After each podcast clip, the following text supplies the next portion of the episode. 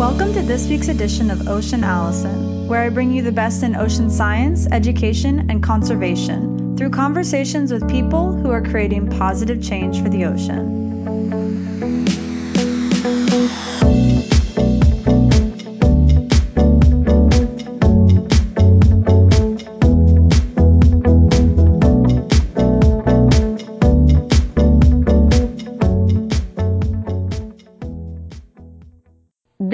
Ocean advocate is Kaikea Nakachi. Kaikea is a biological oceanographer working to get sharks the respect they deserve in regards to their importance in Hawaiian culture and the overall health of the ocean. Hi, Kaikea. Welcome to the show. Hey, Allison. Thanks for having me.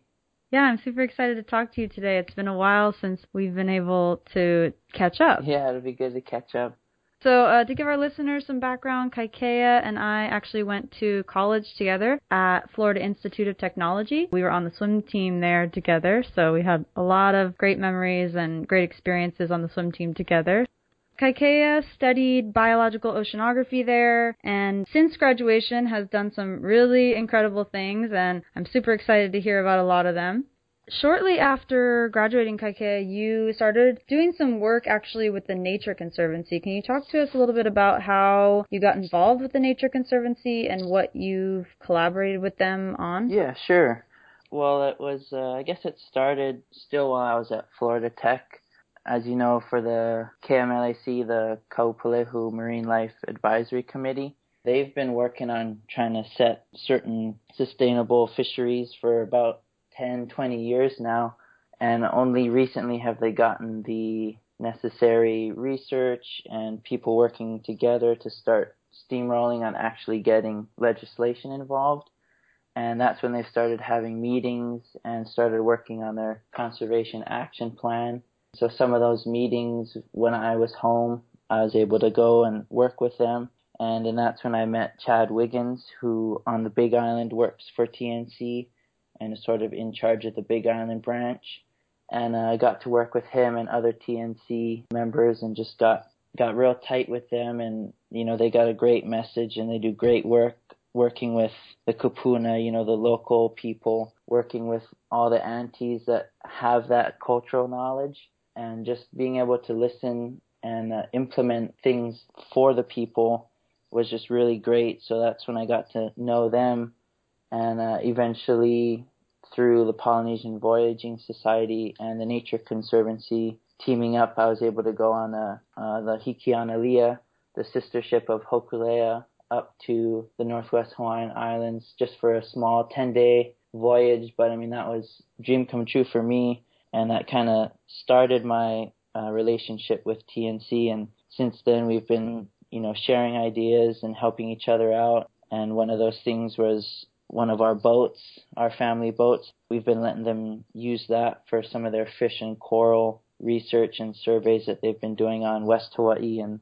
that they do across the state. So, you know, every every bit of help that we can give as community members, they gladly accept. It was really big, especially last year when I started working with them because Hawaii had its worst bleaching event ever in history, especially West Hawaii. So that kind of just made that relationship more important just because the situation was urgent. You know, we wanted to get those surveys done before the bleaching really took hold so we could have a baseline. And uh, eventually, I'm sure this summer we'll start to do some follow up surveys of all of those same sites in West Hawaii. And so you did a lot of coral bleaching surveys with them before and during and after this really large coral mm-hmm. bleaching mm-hmm. event that's occurring. And you also have worked with them a little bit to propose a 10 year no take marine reserve yeah, um, in Hawaii.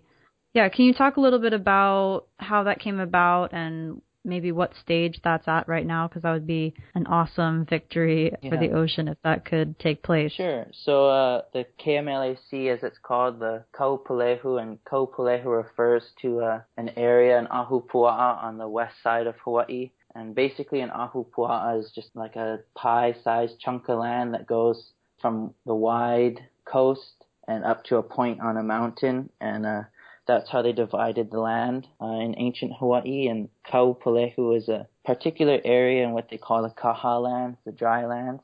So not much grows there. It's really barren, but it's very important coastally because it's a shoal area. So it's very shallow out, you know, for a mile or two, which is pretty uncommon in, in Hawaii. Usually we get dramatic slopes where you can be half a mile offshore and already in a thousand feet of water. So that shoal area is very important for all the marine life. And basically, the lineal descendants of that area have kind of gotten together and agreed that through the course of Hawaiian history that that area has become very important to Hawaiians for fishing and for all other native customary gathering techniques and just traditions. And ever since 1975, when the main highway along the road opened up, it's just been uh, open to the public, to other Hawaiians, to other residents of Hawaii to go ahead and take. It's just unfortunate because Hawaii does not require a fishing license of any sort. So anyone from anywhere visiting or, or resident can go ahead and fish.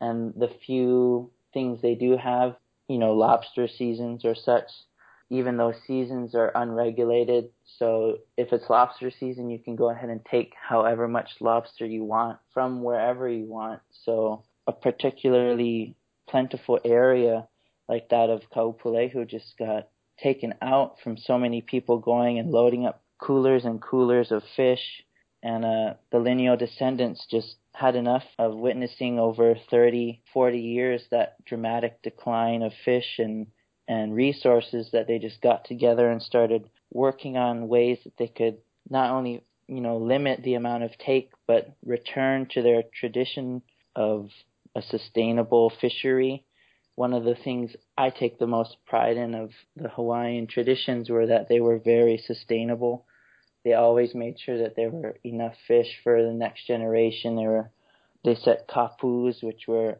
you know no take of certain fish during certain parts of the year, and and only certain people could eat certain fish. So the lineal descendants of the time sort of got together and and wanted to you know restart that traditional practice.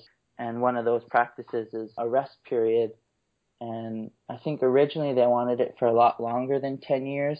When you look at some of the fish trying to recover in just 10 years it's you know you need more time than that but just having people limit their fishing is hard enough job you know there's going to be a lot of opposition so basically we've had informational hearings and we've had pamphlets and people have tried their best to educate people that visit the area you know especially the lineal descendant them and their families have lived there for hundreds of years to just educate the people. And and finally they've you know got enough momentum and got enough information out there that we've had a our first official public hearing just this year and are hoping to push that legislation through now. So they're kind of going through amendments and stuff before actually pushing it through to the the board of land and natural resources and and other things to get legislation through so we're really hoping that it goes through for that certain chunk of coast for 10 years just to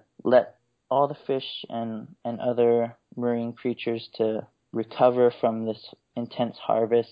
And then during that 10 year period to conduct more research to see how they're recovering and then implement like a community based management to allow us to eventually see, oh, well, this particular fish species is doing well, you know, you can harvest in this certain number. And you know this particular fish species is not doing very well so we're going to refrain from harvesting and let it recover some more. So you know that's sort of part of it that's being amended and being looked at but uh, we're very hopeful that we can get something going and get that into legislation soon. Yeah it's interesting to me that these hawaiian lineal descendants seem to really know what's necessary, you know. Um, they've been doing this and their ancestors have been doing this for generations, actually protecting the ocean in a way that it can sustain life for a long time and seems like modern times have not listened and caught up with that yeah. that philosophy. So it's great that potentially they're going to kind of fuse together and those sorts of ideals of sustainable fisheries will be adopted it's strange to see that shift of attitude from traditional Hawaiian to the modern Hawaiian, where a lot of people, I think, feel threatened by the dwindling resources and the competition between different fishing techniques and residents and visitors and commercial and recreational fishing. And so you you get people saying, "Oh, well, it's it's my right to take, it's my right to fish," when they completely overlook that before that is their right to protect and to conserve and I think that's what we really want to try and get back to is that mindset and that goal of protecting before taking and I think this is a really good step to get back to that mindset and to inspire other places to do the same. That's really well said. So to to move on to what you've worked on since working with the Nature Conservancy, or in addition to working with the Nature Conservancy, you've also done a little bit of work with Conservation International, mm-hmm. um, which is another really influential conservation organization. And you we're doing some whale shark tagging with them, which sounds like the most fun thing ever. Can you talk a little bit about that trip that you got to go on with them and what that research was all about? Yeah, well, that was a, a lot of fun. I mean, I've gotten to meet a lot of really cool and interesting people working on the water, and particularly there at Kaupulehu, and and I am really close with one of the board members of Conservation International, and that family just helped set up that trip and got the tags and talked to Dr. Mark Erdmann, who's one of the lead scientists there at Conservation International and does a lot of work there in, in Indonesia and, and set that trip up. And luckily, I was able to go and, and be a part of it, and it was just awesome. I saw my first whale shark when I was nine here in Hawaii, but they're pretty rare. You hardly ever see them, and they're usually smaller, 20, 25 foot males. So being able to go there and just to see I think at one point we had four or five all feeding. I mean, that was unreal to me. And then uh, to actually be able to tag, you know, the largest shark and fish species in the world was was so much fun. And so, what was the purpose of tagging those whale sharks? What research will come out of that? Okay, so uh, Dr. Mark Erdmann and a few of his colleagues there in Indonesia have tagged a few already, and uh, they have only discovered whale sharks in the bay there, Cendrawasih Bay in West Papua. I think it was 2006, so it's barely been known that the sharks have been there, and they exhibit real unique behavior of feeding and tail standing at these local fishing boats that no one's really seen before, and that amount of sharks in that particular bay was just unheard of.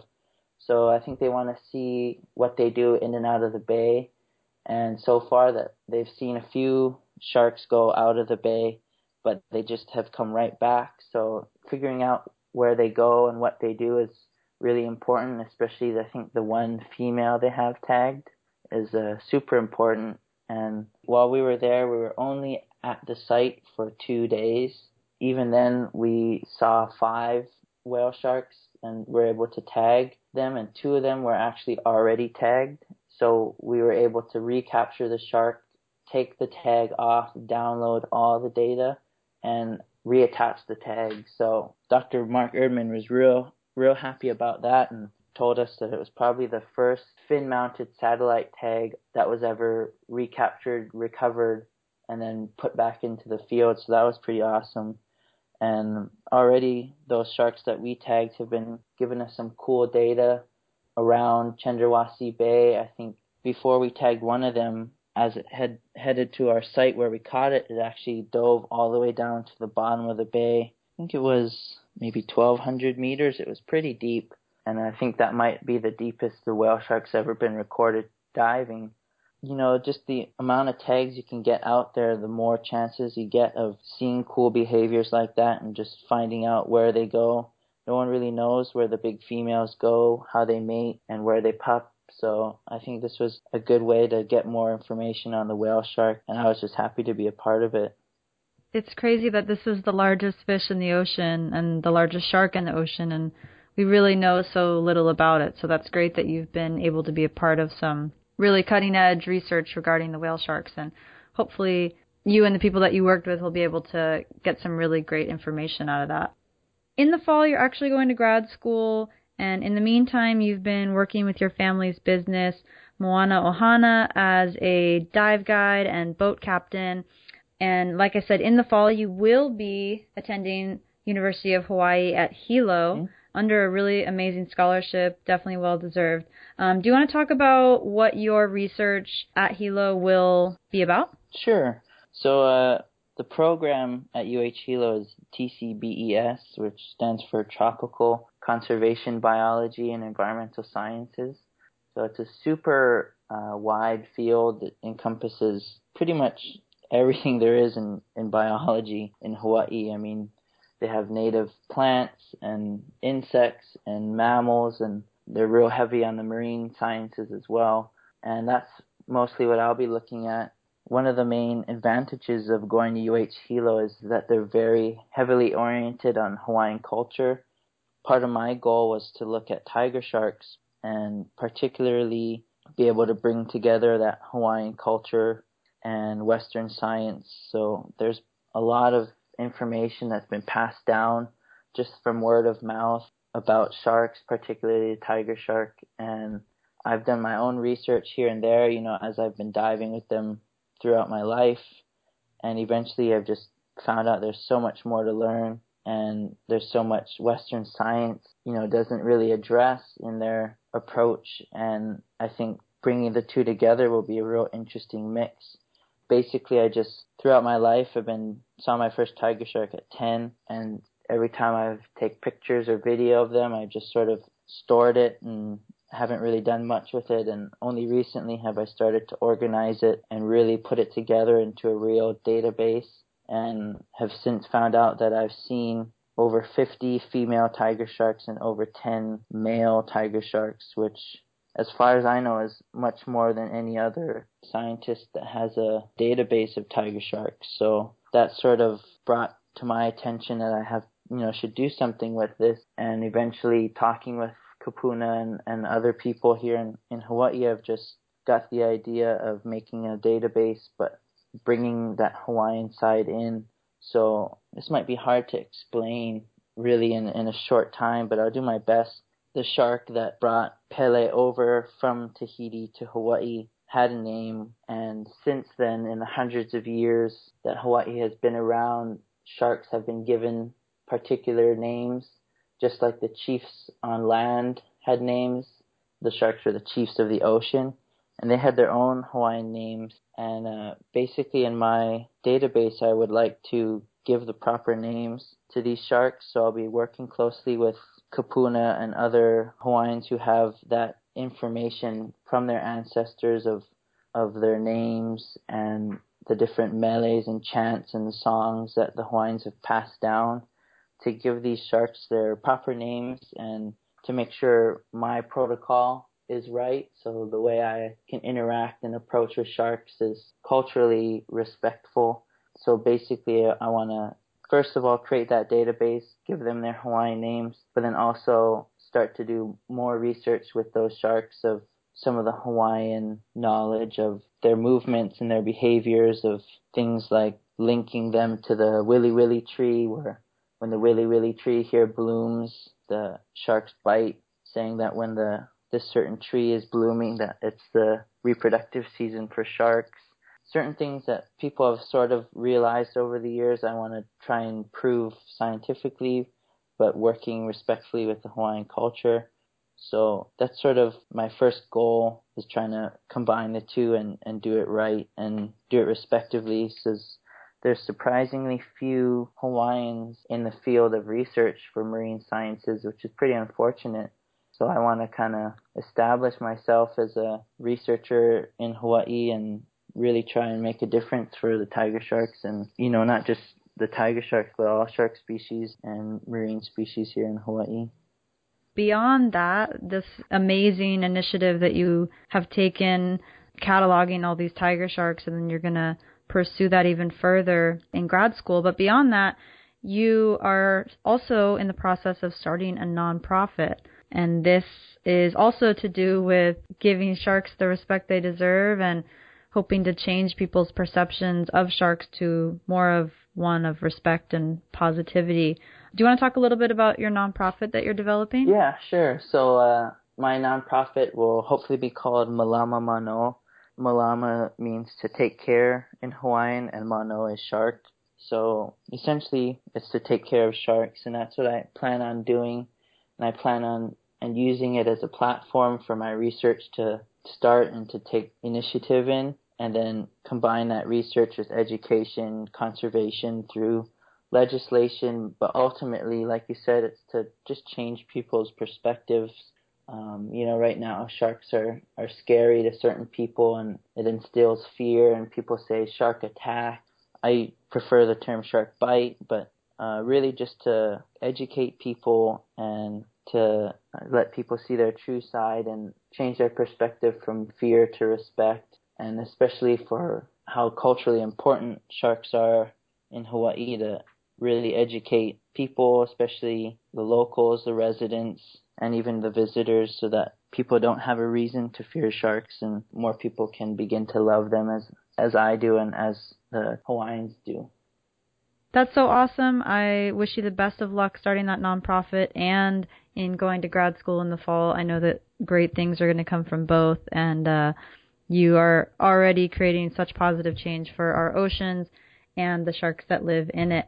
For our listeners, I will be linking to Kaikea's Instagram and Vimeo accounts, so you guys can follow him on Instagram and Vimeo. Check out all of the amazing photos and videos that he is taking of not just tiger sharks and whale sharks, but just anything living in the ocean. He's got amazing photos of whales, manatees, fish, you name it. Check those out on Instagram and Vimeo, and I will post those links once I post this episode. So, Kaikea, thank you so much for being on the show today and for all the positive change that you're creating for the ocean. Uh, thank you, Allison. It was it was fun to catch up and help each other out since we both love the ocean and want to do something for it. You just heard Kaikea Nakachi, biological oceanographer working to get sharks the respect they deserve in regards to their importance in Hawaiian culture and the overall health of the ocean. To learn more about the topics discussed in this podcast, visit my website at AllisonRandolph.com and tune into next week's episode to hear another conversation between me and someone creating positive change for the ocean.